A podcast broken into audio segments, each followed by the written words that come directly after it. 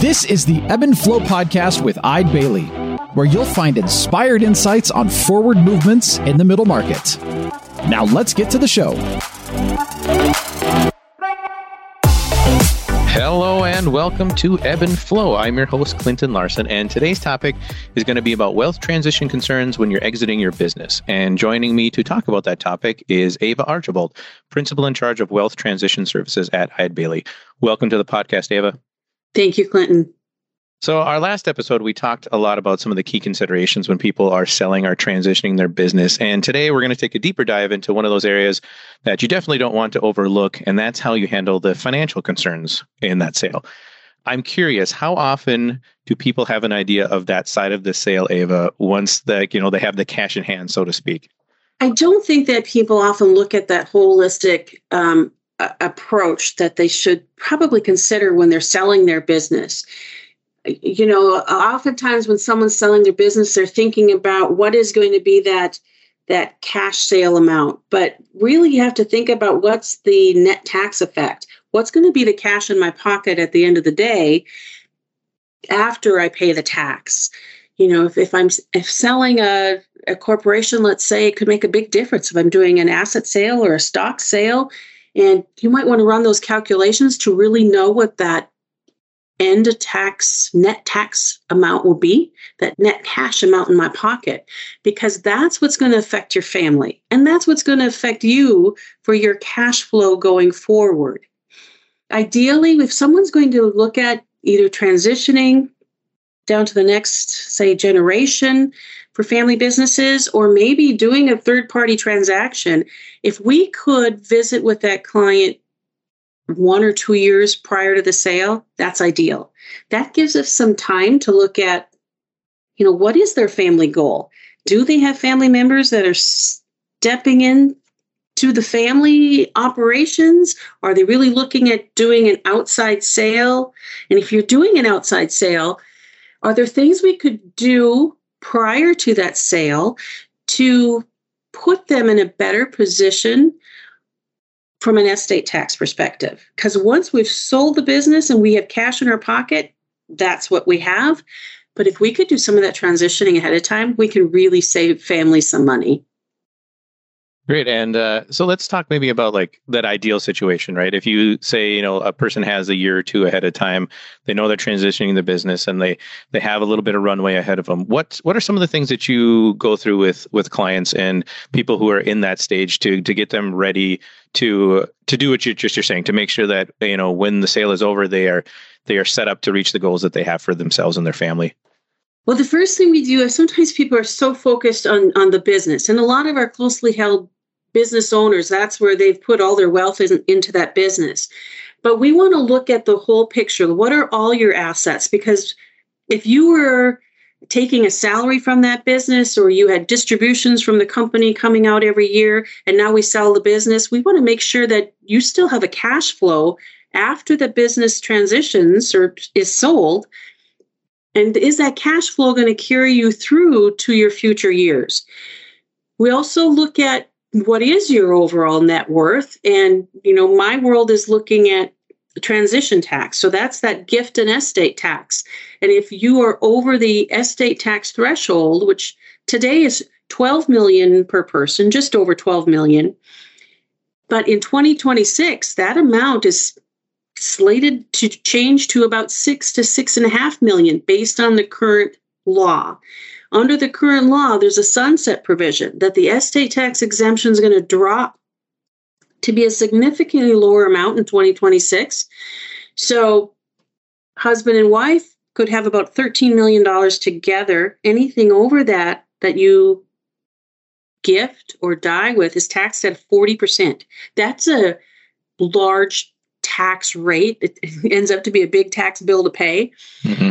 So, if you're selling a business, let's think about is there a way we could maybe transition some of these business interests, especially if you're going to sell it for a highly appreciated value, transfer it down to your family members now at a lower value? If we're transferring something that's less than a controlling interest, there's opportunities to transfer it with discounts, lack of marketability, lack of control discounts, which really many times can reduce that business value for gift and estate tax purposes to by 30, 35%. Where if I've sold it at 100%, I have 100% value in my pocket that is going to be subject to estate tax when I die or I gift it to my kids. But if I transferred it now, maybe ahead of time, we can do that at a compressed value. That way, when you sell it for this appreciated value down the road, that appreciation is out of your estate, estate tax free. At 40% tax rate, that's a big savings. But with that, we always have to think about, you know, we can write the best tax plan to save your end of life taxes, your estate and gift tax. But if you don't walk out the door after we do that planning, feeling like you can continue your custom manner of living, you still have your same cash flow, we didn't do any successful planning for you. So that's where we're we're taking a look at if you're going to get out of the business, what's the cash flow or the salary you're taking now? How are you going to make up for that cash flow later? And what is your total net worth? And what's your estate tax going to be down the road for your family? Is there a way we can shift that value now to your kids, still keeping the cash flow for you? It's a lot of moving parts, but if it's done right, we can save the family as a whole a significant amount of dollars in taxes. Yeah, that does sound like a lot of moving parts. I mean, I was thinking about all the stuff you were just talking about, or in terms of, you know, how you want to transition your business, what kind of effect you want that to have on your current situation, but also your situation, you know, 20, maybe 30 years from now. And then considering also, you know, what kind of a state you're going to leave your family, you know, in in that time as well. So I mean, it does sound like there's a lot of complexity here. So let's start with some of the those details you were just mentioning. You know, in terms of uh, if you want to try to transition some of your wealth now ahead of a sale, what are some tips you'd have for people to to start to lay the groundwork for that?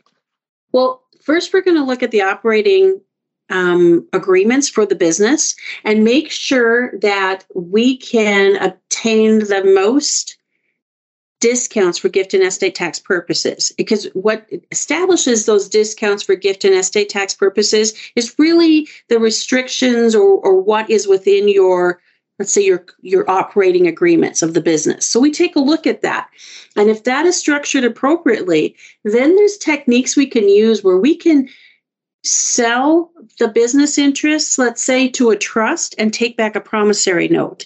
And if the trust is structured in appropriate manner, we can avoid any transition taxes in that regard from an income tax perspective. There would be no capital gains on that transaction because the trust is going to be written where I'm still the responsible party for income tax purposes. It can be a significant way to save taxes on transitioning assets to the next generation. Because if I sold, say, my stock to a trust at a discounted value for gift and estate tax purposes. And then down the road sometime, my trust sells that stock at an appreciated value. All that appreciation is out of my estate estate tax free because I sold it earlier on at this discounted value. That's why we want some time in between. Two years is great, a year is good, six months is still doable. Once you have a letter of intent, on a sale or a purchase agreement, now it gets tough to do that type of planning. That's that's great advice. And I was thinking too about, you know, in terms of the cash flow stuff you were talking about as well. How much do people have an idea of that when, you know, because I imagine a lot of business owners are they're in their business, you know, that's the life they're they're they're just they're focused on, you know, when it comes to that idea of the next step and when you're not you're you're no longer running your business and you you need to make sure you have the cash flow that you uh, need to have to live the life that you want to live. How many people have an idea of what that is, or how many people are surprised by what they might need or what they might need to do to to achieve that? You know, we all think about it. We all think about what what we spend on a you know annual basis on our custom manner of living, and everyone has a different manner of living. But if you talk to a married couple, even husband and wife, many times have a different expectation of what do they need going forward to live on. What works best, I think, with our clients is we have a Wealth One product through Eide Bailly Financial Services that I will partner up with when I'm doing this transition planning so that they can see it in up on the screen of here's my value today and my cash flow. If this is what we say we spend on an annual basis and we want to project that out 10 years down the road our Eide Bailly Financial Services has a program that they can illustrate that for our clients so they can see it in real time. What does this look like on a certain return 10 years down the road? What does it look like 20 years down the road? You know, maybe I think I need 5 million and that's going to take me out through retirement. But once you start thinking about what I want to do in my next 20 years, maybe that isn't enough. Or maybe I I don't spend much, and maybe that five million is going to turn out to be 25 million down the road by the time I pass. It's great to see it and to to visualize it on a program such as our Wealth One program. Um, I worked with a client once and, and he was selling his business and he had to set in his mind that all he needed was seven million. Everything else he gave to trust for his children. And we talked about it multiple times. I wanted him to, you know, look at our illustration just to, so he could visualize it and he'd be comfortable.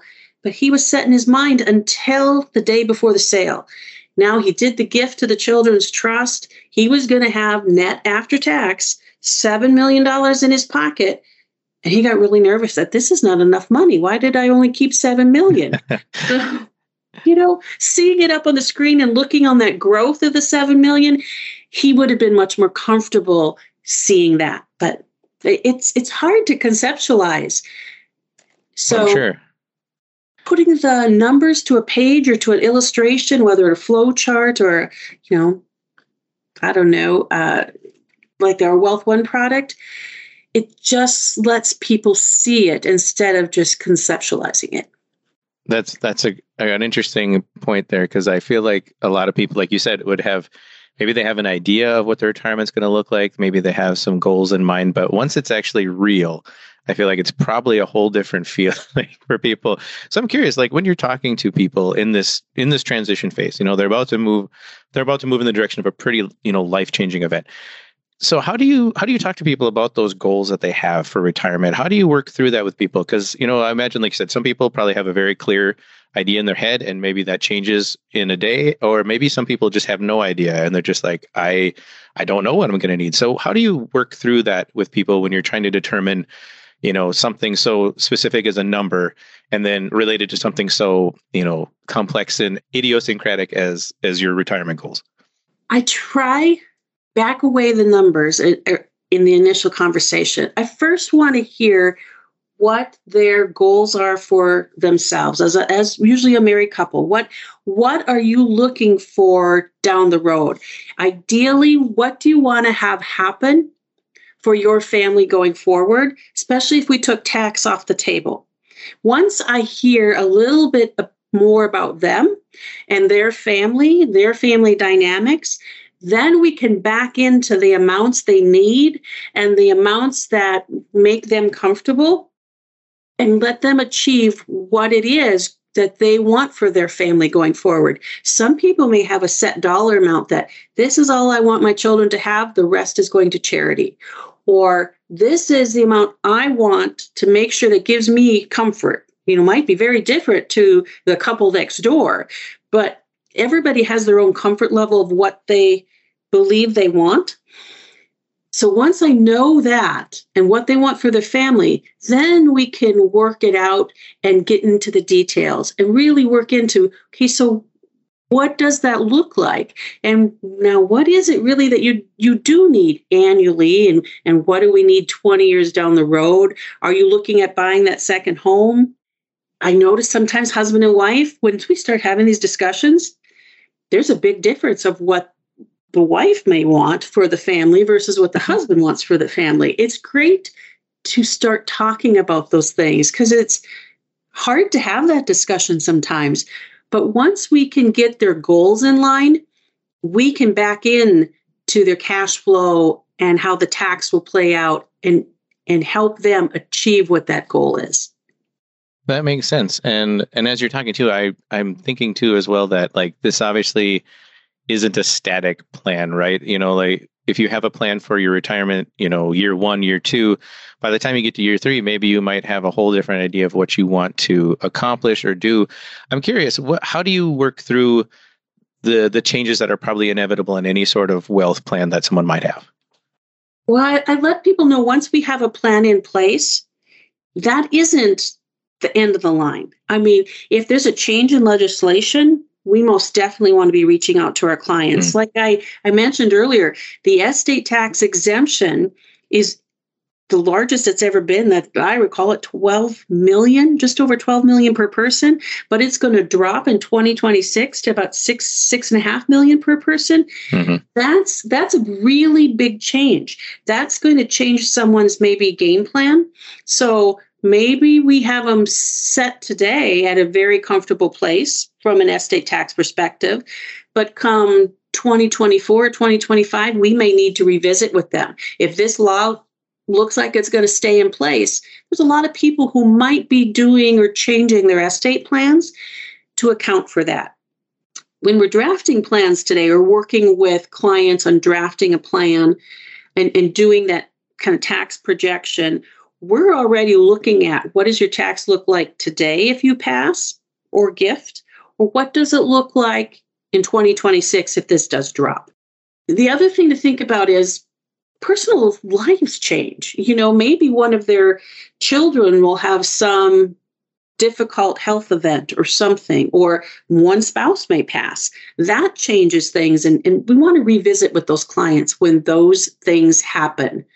The benefit we have in doing estate planning in an accounting firm is we connect with our clients once a year when we're doing their tax returns. That's an ideal time for us to have those conversations and find out if there is that life changing event where maybe we need to change the plan up a little bit. That's a good perspective because I was just thinking that this is also something where, where and there's certain aspects of a sale that you're going to deal with somebody, and then uh, once the sale is through, you know, then uh, you know it's it's a handshake and a goodbye. But I'm guessing with a lot of the clients you work with, you're probably working with them for quite a few years, correct? Many times, because after they have that sale, life has changed and their financial situation has changed. Sometimes it's education.